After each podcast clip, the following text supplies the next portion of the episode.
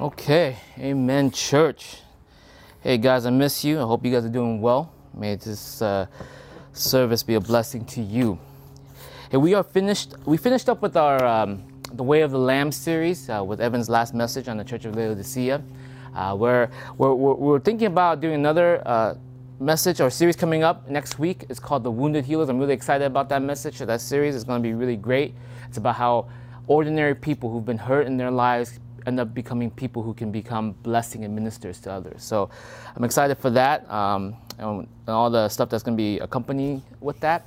But uh, I wanted to kind of finish up Revelation with one more message, uh, just in regards to God. I, I, want, I want us to kind of embrace and see just the heavenly realm of worship or heavenly realm of uh, the book of Revelation. So uh, we're going to do one more message on the book of Revelation. I hope that uh, God speaks to you and then through this time, okay? All right. So let me let me start with Revelation chapter 4. We're going to read three verses just to give you kind of like the by way of context and by way of uh, information of what's happening here, okay? Uh, book of Revelation again is it's an apocalyptic literature. What it means is it's it's God opening the veil of reality to help the prophet see into an ultimate reality. A world behind the world, a world where things are being orchestrated and being uh, driven from the background. Okay, a world that we cannot see. And so the apocalyptic literature allows for us to peek into that and to be able to embrace and learn from that and understand the implications of that. And so in this chapter, chapter 4, we see a very clear glimpse of this where John is given a vision of the throne room of heaven, where God opens and peels the veil of this reality so that John can look and behold the reality of heaven. All right. So if you guys can just open your Bible to Revelation chapter 4, verses 1 to 3, just let me give you some context by way of introduction. Okay. Chapter 4, verses 1 through 3, it goes like this. After this, I looked, and there before me was a door standing open in heaven. And the voice I had first heard speaking to me like a trumpet said, Come up here, and I will show you what must take place after this. At once I was in the Spirit, and there before me was a throne in heaven with someone sitting on it. And the one who sat there had the appearance of jasper and carnelian. A rainbow resembling an emerald encircled the throne. I have a picture for you guys. This is the best uh, artist rendition that I can find online when I Googled it. I hope you guys see. So this is pretty much something that, that, that John was kind of glimpsing while he uh, saw the throne room of heaven. Okay? Now, with that said, I know, I know that some of you guys are at home, you're thinking, man, this is such a, such a church move right? We we have all these things going on in the world around us. We got the riots, we got the um, partisan fighting, we got COVID nineteen happening, we got BLM, we have shootings on the streets, and all of us, and of course, the church has to talk about heaven, okay? Like like I, I know for a lot of us, the idea of heaven seems very impractical. We like it, because it feels like it's, it's fire insurance, and we like the idea that it could be something in the background in our lives, right? But oftentimes we think of the picture of heaven, at least the nature of heaven, as really irrelevant and impractical to our life. Doesn't it? Okay? And, and, and I'm pretty sure a lot of you guys are thinking, you know what? Probably the speculation on the nature of heaven is not very relevant to today. Now, if you're thinking like that, I want to let you guys know it's a very shallow analysis. And, and I think it's the sign of the times and signs of the age where we engage in every type of topic without thinking through the implications of it. Right? Because the idea here is this if heaven is a reality, then it has tremendous implications to your life. It has tremendous implication to the way you conduct your life at this very moment. If heaven is a true reality. 21 years ago, there's a movie that came out called The Matrix. Some of you guys weren't even born yet when that movie came out. I'm not even sure if some of you guys even seen the movie yet, but if you have not seen the movie, I recommend it. You know, this week, what you're doing nothing, go on Netflix, watch The Matrix. It is a one of those really cool, mind-bending uh, movies that kind of reshaped the Hollywood landscape when it first came out. Okay, the graphics and all this stuff. But pretty much the premise is the world, humanity, is under a simulation of AIs. Okay, the AI, the artificial intelligence, has taken over the world. They put all of humanity into the simulation to use the their body heat as a generation, as, as a way to generate power and energy. So everything you notice and see belongs to this thing called the Matrix, right? And there's a character in this in this movie called Neo, and he was able to be freed by a rebel group that was not in the simulation. Okay? He was able to be freed by a rebel group who are living in the actual reality of Earth itself, not the simulation of Earth. So when Neo was finally taken out of the simulation and he's opening his eyes and they're kind of rehabilitating him, okay? He looks up, he opens his eyes, and we see this one scene where he says, You know, how come my eyes are hurting? And uh, the person who saved him said, It's because it's the first time you've ever really seen. Right? And I remember if you were there, if you, if you were in that time, I, I was 16 years old and I came out of the movie theater, I was like, man, what if this is just a simulation and there's an ultimate reality outside of this? We start like really playing with your brains a little bit, and you start thinking about the implication of that would, what that would mean for our world. And in the same way, what if Revelation is telling you something very, very important? What if the book of Revelation is trying to reveal something to you that is uber important during this season? What if there's not just a simple physical reality that we have, but there is an ultimate reality? There's an ultimate reality of which this world is just a broken reflection of. If this is true, if this is true, if, if, if there is a ultimate reality outside this one, then everything about your life, everything you do and everyone you know changes. It shakes everything up, right? It, it shakes everything you know about here up. Things that seem so wrong, so so world changing, so earth shattering, so so so worth uh, talking about. Things that, that you're willing to destroy relationships on.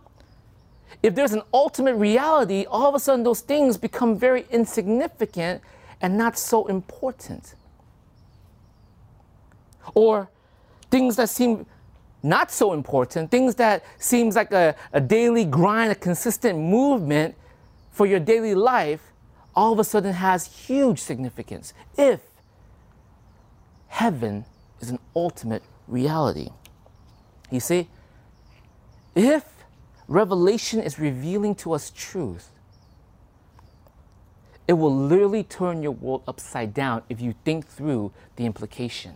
And that's what I'm trying to get you guys to do. Right? This age is trying to think, trying to, trying to teach you to think in this moment. In this, in this few years that you have, but the Word of God is trying to get you to think through the ultimate implications of reality, the ultimate implication of this world of history. You got to think further than just this moment. And that's what Revelation is trying to do to us. And what we have, what we need is we need a proper perspective of heaven. You guys get me? You got to have a proper perspective of heaven. And so what we saw here in uh, John, uh, Revelation uh, chapter 4 is what? Right? We saw that John is allowed to look into heaven to get out of the shadow of where we are, to get out of the corner with our phones or our computers in the dark room, uh, looking at it, and see, John was able to see what things are really like. Jesus is calling John to get out of that place, get out of the back alleys, get out of the corner, and come and behold ultimate reality. This is what's waiting and it is Jesus' voice that calls him. And if Jesus is who he says he is, Jesus is the living proof that heaven is alive, that heaven is real, that the reality is real. You guys follow me? If Jesus is who he says he is, then the ultimate reality of heaven is real. You know, Jesus is the one that says, I am the one who came down from heaven. Paul calls him the man from heaven. Jesus is the proof of heaven. So if you are a believer, I need you to really think out the implication of that. If you are a believer and you said, I follow Jesus, right? And that and, that, and there must be an ultimate reality out there. It's not simply heaven, it's not simply some consolation prize that you get after you die. Right? If Jesus is who he says he is, heaven is not some opium for your soul to get you through the tough times on earth. If Jesus is who he says he is, heaven is not some wishful daydream. Jesus is real. If Jesus is real, reality of heaven is real. Therefore, it will have humongous implication on your life for the here and now. It should change the way you think. It should change the way you you you you act. It should change the way you you you engage in with everyone and everything. It should change what I do and don't do. It should change the way I think about what's important and what's not important.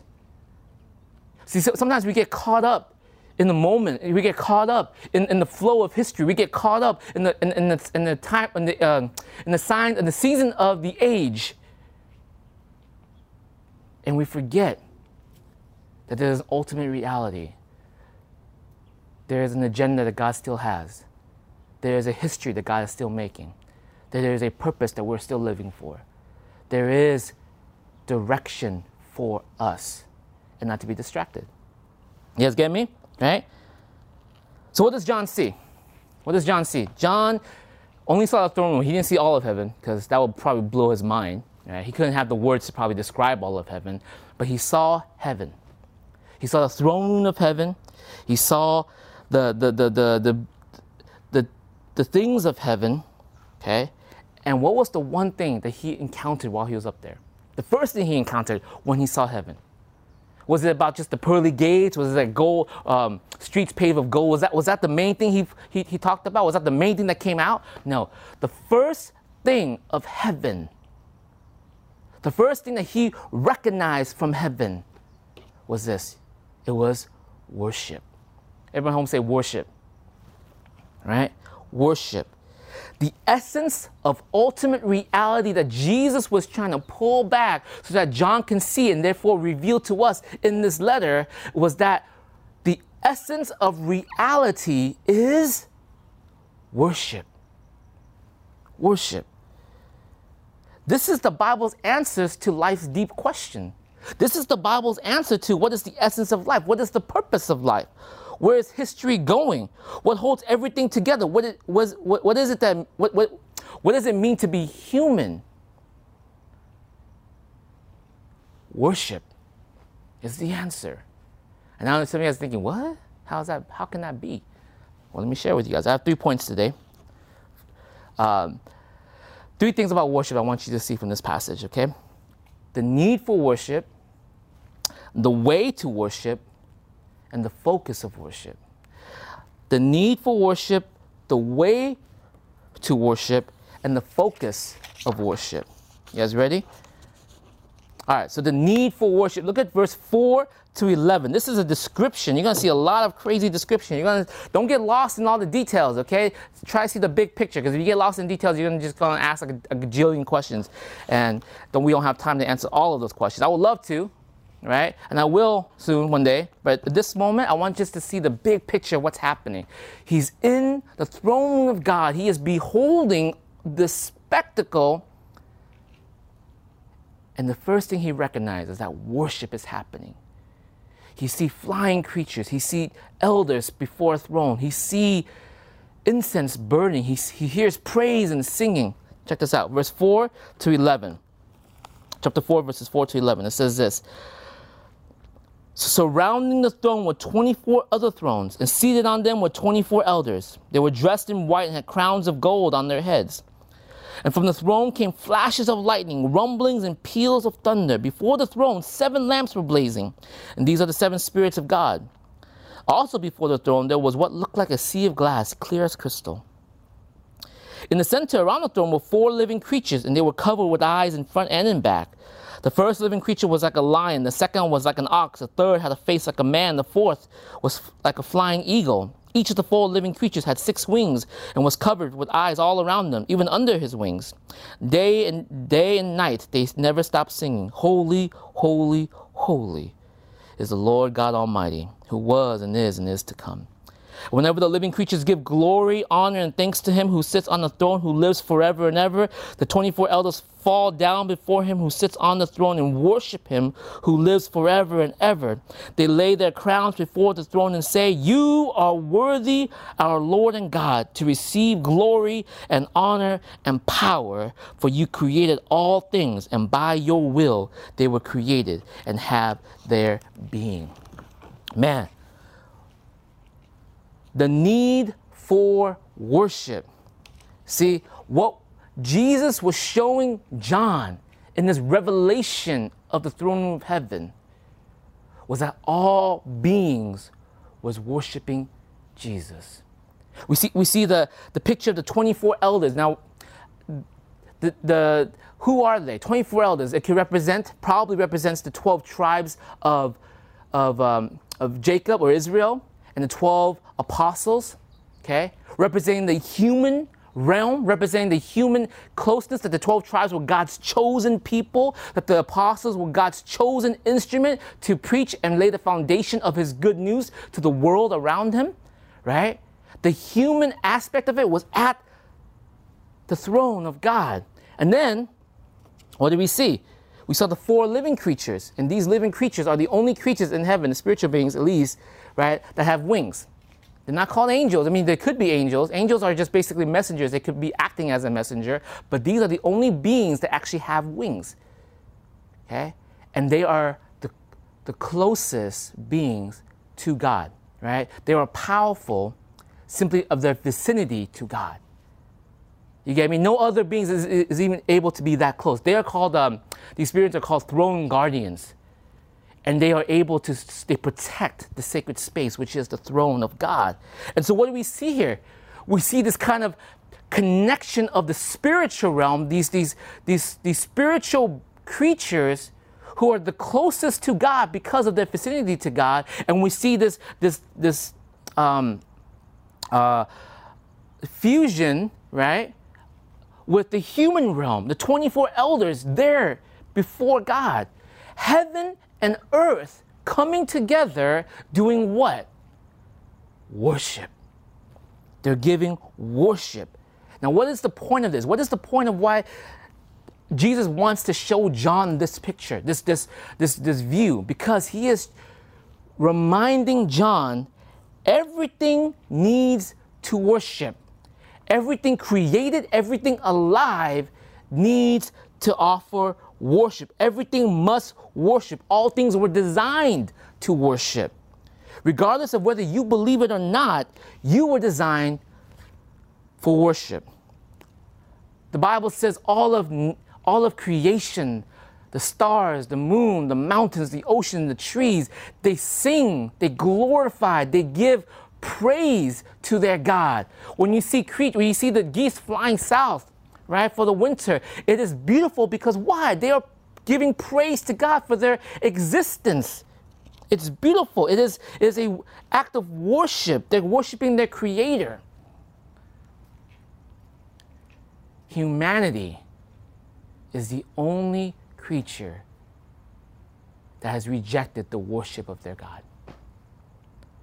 The heavens, the sun, the moon, the earth, mountains, oceans, they rage, they do all these things because God calls them to do it. They praise the God, they praise their God, and yet when God calls man, we have rejected him. It is the only creature that has rejected God's worship. But here's the thing we were made to worship, we were designed to worship, we were created to give worth to something bigger than ourselves. And so we reject God, guess what's going to happen? We're going to run towards something else to worship, right? Jesus was telling John, look, everything was meant to worship.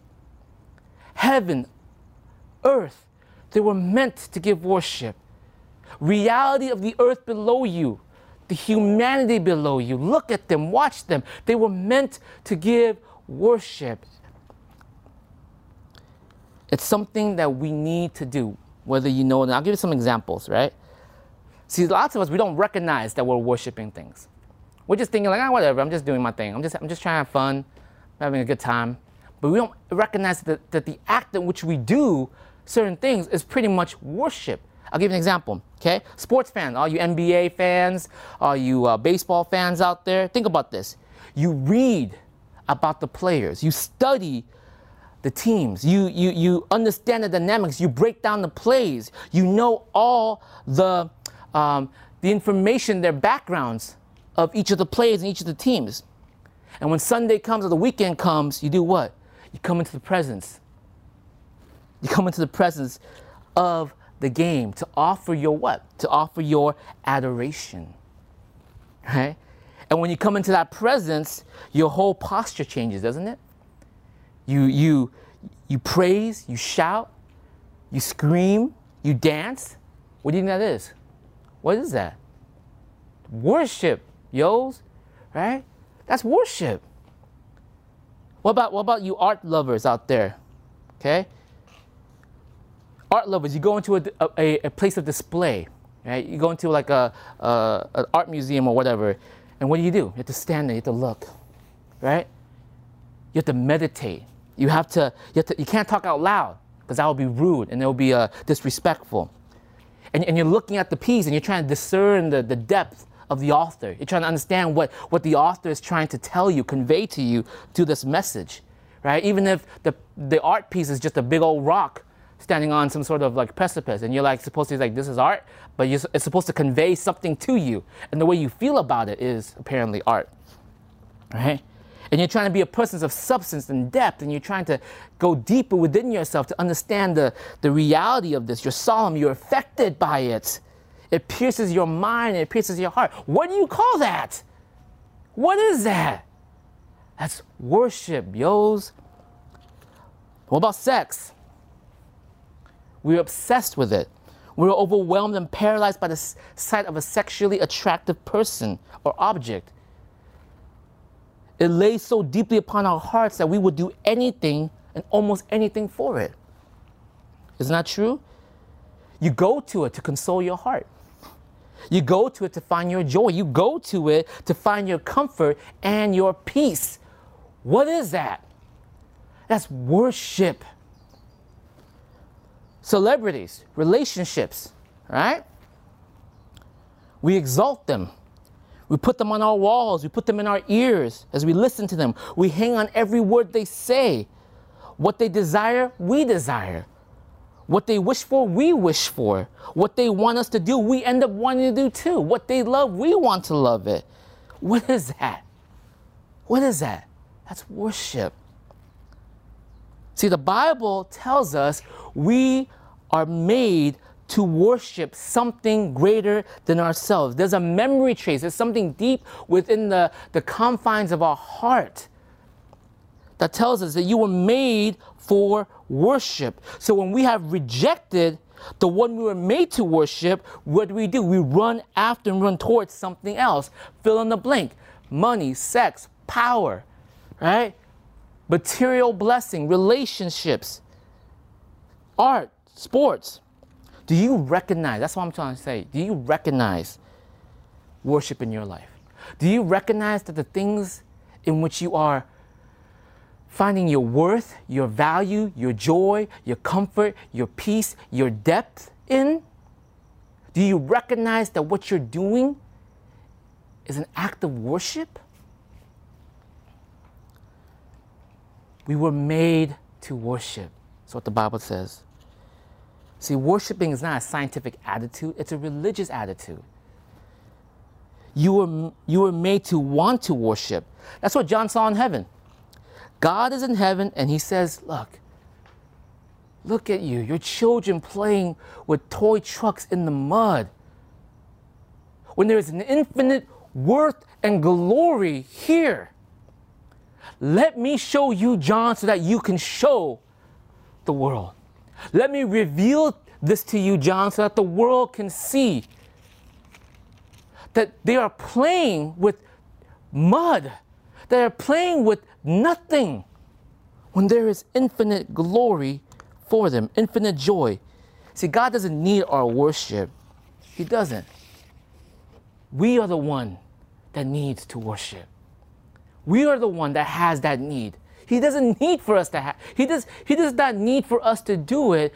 All created beings need to worship, and the closer and the, and, and the more you begin to understand that, the more you begin to understand the depth of your heart like that, then you begin to recognize the things that you've actually given your life to.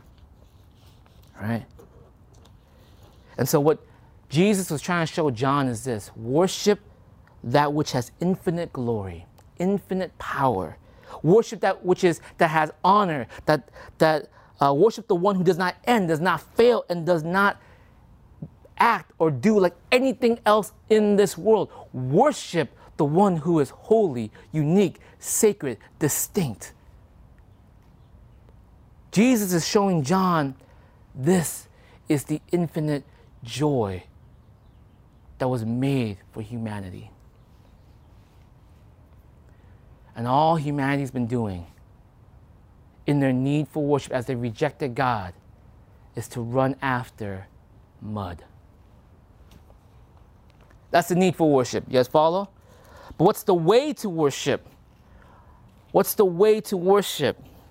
Let me uh, let me share with you. There's, there's uh, two things. First, the elements of worship. The elements of it. Is, I'm just going to run through that real fast. There's a lot of elements to worship. There's a lot of things you do in worship, and it's all found here in this passage. Here, all found here in this passage. We're going to go into chapter five a little bit, but here, what we see is uh, chapter four, verse 11 we see you are worthy, our Lord and God, to receive glory and honor and power, for you created all things, and by your will they were created and have their being. What do we call that? That's praise.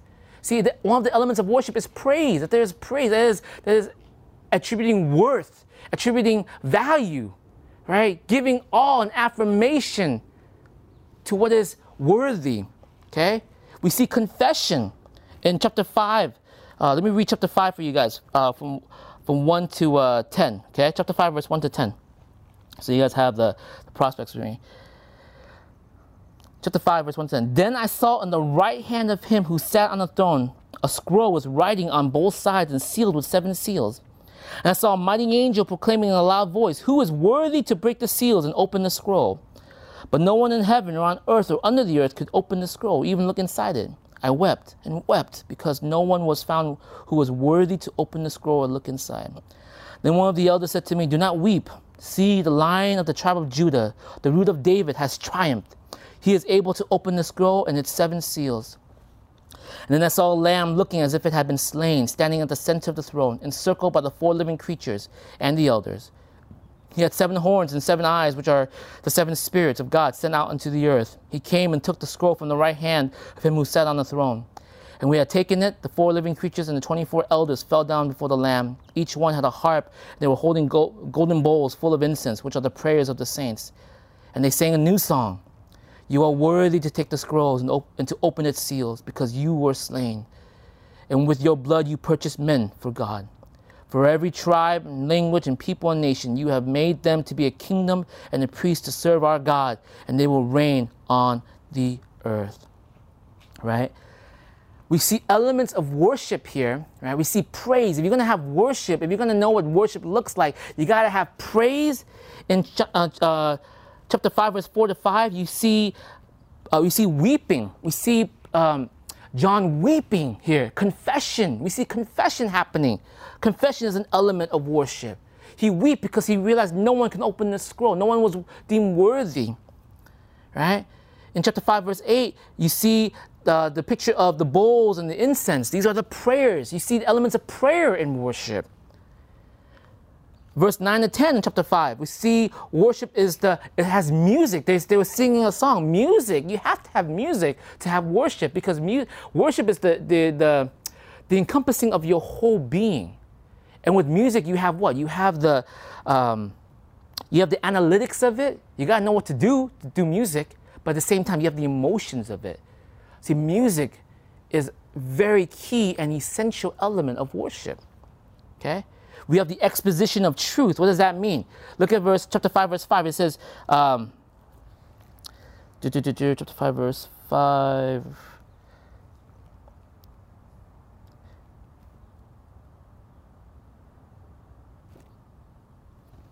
you were. I'm just kidding. All right, yeah, yeah, yeah. Chapter five, verse chapter four, verse eleven. It says, "You are worthy, our Lord and God, to receive glory, honor, power, for you created all things and have their being." For okay, you are worthy because you have done this, right? You are worthy for this has happened. What is that? That is an exposition of truth. You are worthy for what? For you have created all things. Later on, you see, you are worthy for you were slain. This is an exposition of truth. So, quick point is that the way to worship, the way to worship is that you have elements of it here. You got praise, you got confession, prayer, music, truth. All of this is how you, all these are the things you need in order for worship to occur. Okay? But the ultimate way, the way above all the ways of worship, the way to, to show that you are truly exercising worship, it hangs on the word. You know what the word is? The word is worthy. The word is worthy. Okay? As found in uh, uh, chapter 4, verse 11, you are worthy, our Lord and God, verse 9 chapter 5 verse 9 you are worthy to take the scroll and to open its seal. You are worthy. Now what does that mean? What does the word worthy mean?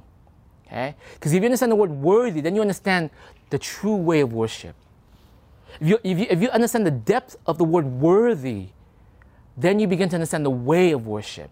And the best way for me to ex- explain the word worthy is through the bible right it's, it's found in Matthew, uh, Matthew chapter 13, but it's a parable. Let me, let me kind of just summarize this parable uh, real fast. I'll kind of put it into my own words. It's like this Imagine that you live in a home and the place next to you is an empty lot, an empty piece of land. It's been on the market forever. It costs about $200,000 to buy it, but it's just run down. It looks horrible, not worth your money. Right? It's everything you have to buy that piece of land. Say, no, nah, I'm not going to do that. It's like not worth it.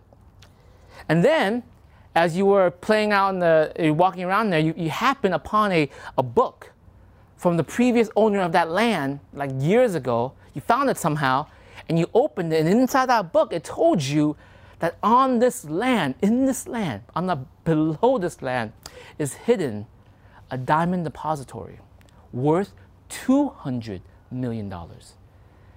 So at first, what happens? You look at that. You, you look at that book. You're like, ha ha ha! What a jokester! What a prankster! Right? How is that even possible?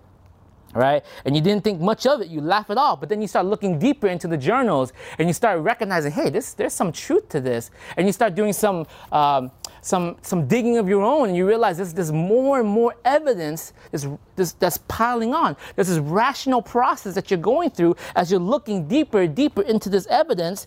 And after a period of time, you went from that's impossible. There's no diamond depository down there to what? To suddenly say, well, I, I gotta see for myself. And so you wake up one night and you go out and you start digging at the place where they said you can find the entrance to the depository. You start digging, and lo and behold, you found it. You found the treasure.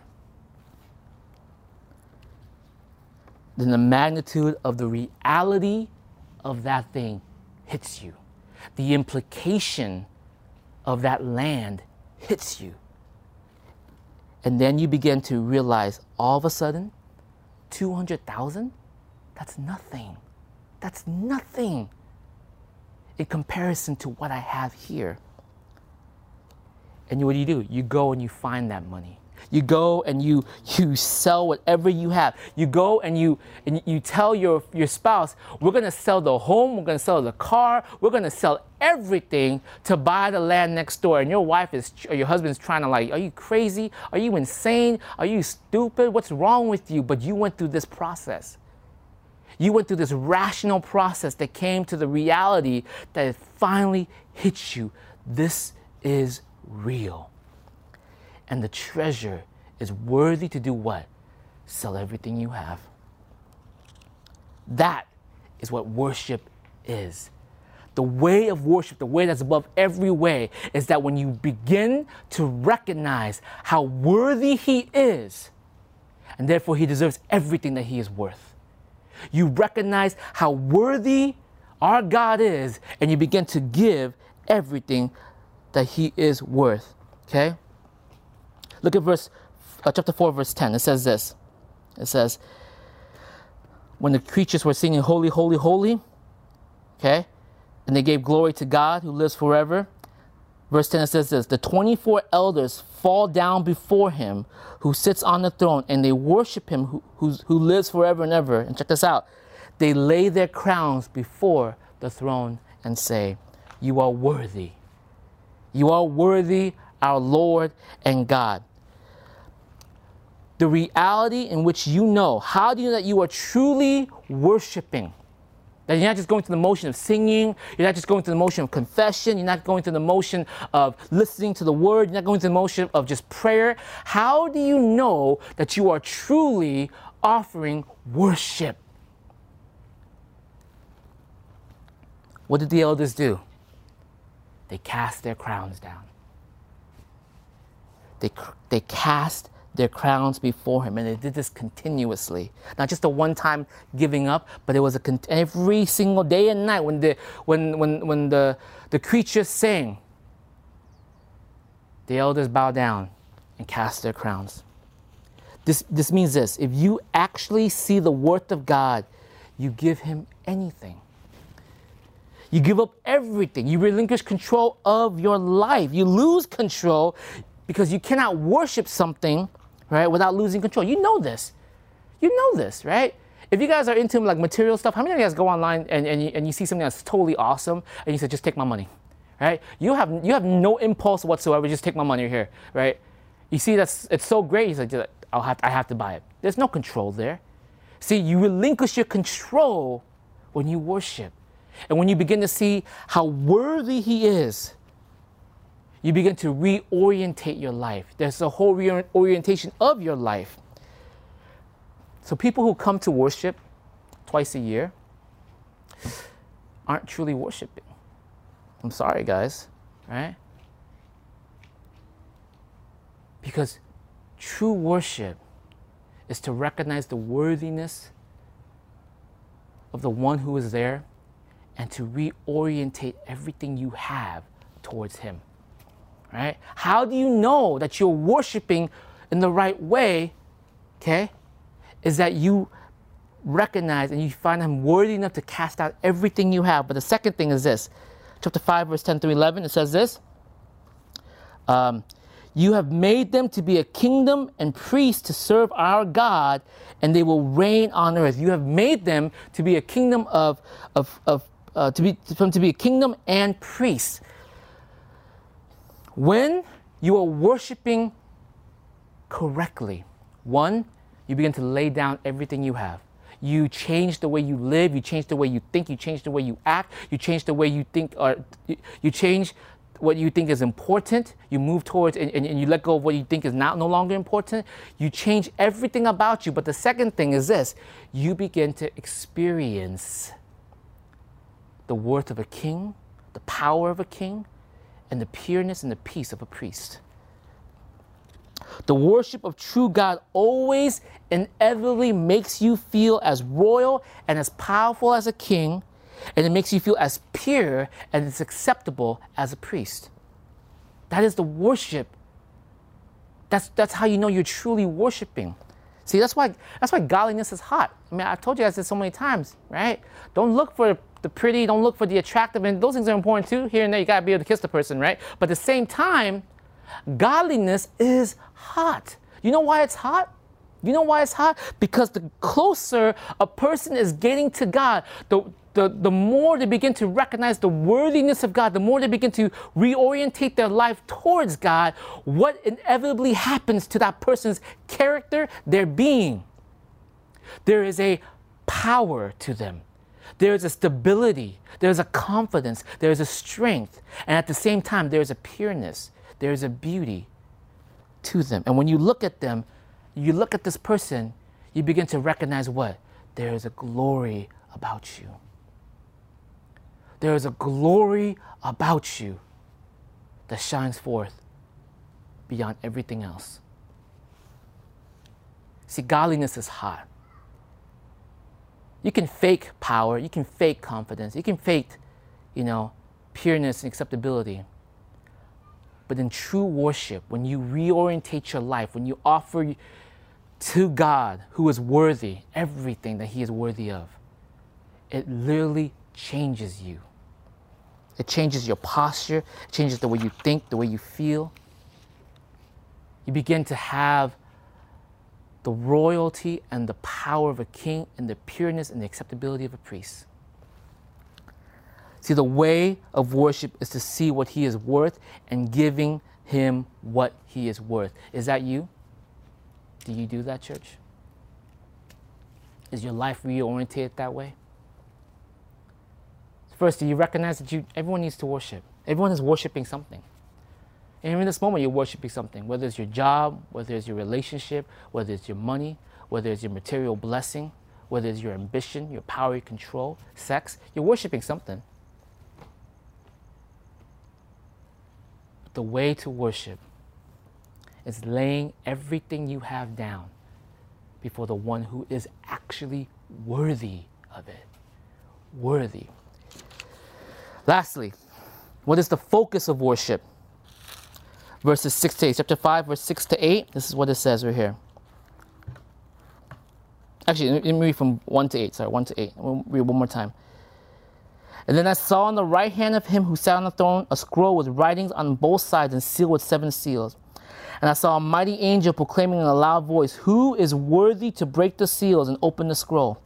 But no one in heaven or on earth or under the earth could open the scroll or even look inside. And so I wept and wept because no one was found who was worthy to open the scroll or look inside. Then one of the elders said to me, Do not weep. See that the lion of the tribe of Judah, the root of David, has triumphed.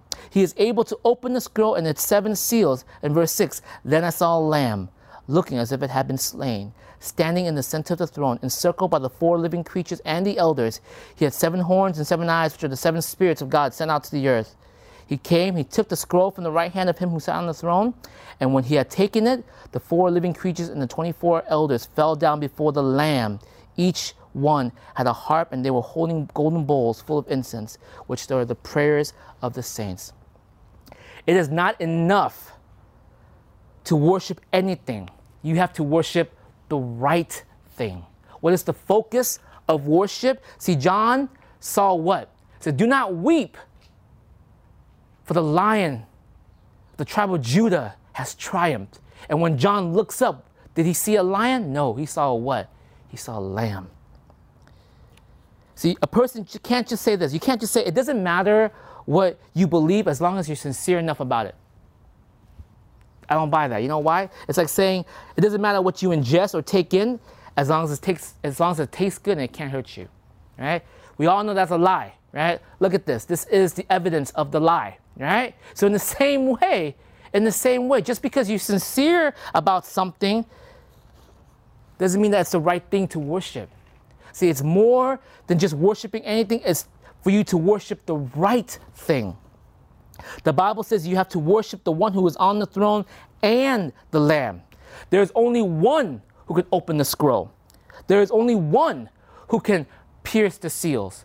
See, the scroll is like a legal document. And in this document holds the very riches and power and will of God Himself, God the Father. It's like saying like a, a rich man, a rich father passes away and leaves back his will. And all the family gathers to kind of see what's in that will, to, to, to, to, to sense all of the treasures and the gifts being poured out from this will.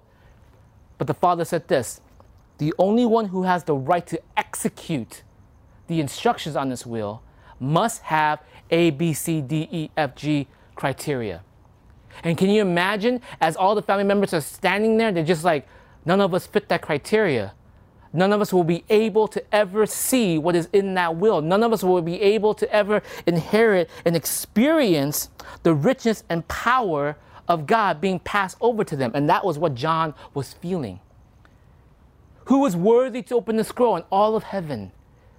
Even the throne guardians, who are the closest creatures to God by way of vicinity, were not worthy to open the scroll. They were not worthy to do it, but there was one who was. And that one who was worthy was the Lamb of God, Jesus Christ. The one who was able to bring heaven and earth together. The man from heaven who became man to redeem both heaven and earth back to the Father. And he did it not just because he had nothing to do with his life, he did it because of you. He did it because he wanted you. And so when you begin to behold the one who is worthy, when you begin to recognize that he is truly worthy of this, I mean, to behold Jesus is to, to, to take him into your heart, to understand the ultimate price he paid for your unworthiness, right? His immeasurable love for you. See, when you begin to recognize him and how worthy he is and what he has done for you, then your focus of worship is right. Imagine this everything you've chased, everything you have chased, has it made you happier? Or has, it ha- or has it made you keep chasing after it, leaving you disappointed over and over? Some of you guys who caught it, some of you guys who made it, yay, woohoo, there you got it. Just give it some time. Give it some time. But others of you guys, if you're like me, you understand the chase has left you disappointed. There's no perfect relationship out there. There's no ultimate idea of sex. It comes and goes and just leaves you emptier every time if you just use it for the sake of pleasure and not deep connection. No matter how many sportsmen, no matter how many championship your team wins, it's still never enough because you want them to win again next year. Right? No matter how much beauty you see on the earth, you're always craving more. Because none of those things are worthy. All of those things demand that you die to have them. Demand that you continue to chase after them, to give your life for them. There is only one, the slain lamb that John saw, who was willing to die for you. Willing to die to have you, to keep you, to win you. And Jesus was showing John what? This is the essence of humanity. You were made to worship in infinite joy. You're worshiping anyways. Then why not worship the one who made you, the creator who has called you, the one who seeks to have you instead of doing what? Playing with mud. Church, my prayer is that you would recognize in your heart how much you need worship and how much you are worshiping things around you. I also pray that you would see the worthiness. The way of worship is seeing the worthiness of your God and giving Him everything that He is worth. Not just some things, not just what's convenient for you, but everything. Your life, your plans, your calendars, your money, your, your time, your energy, that you will give it to Him. And third, that you would have the focus, which is what? Jesus Christ.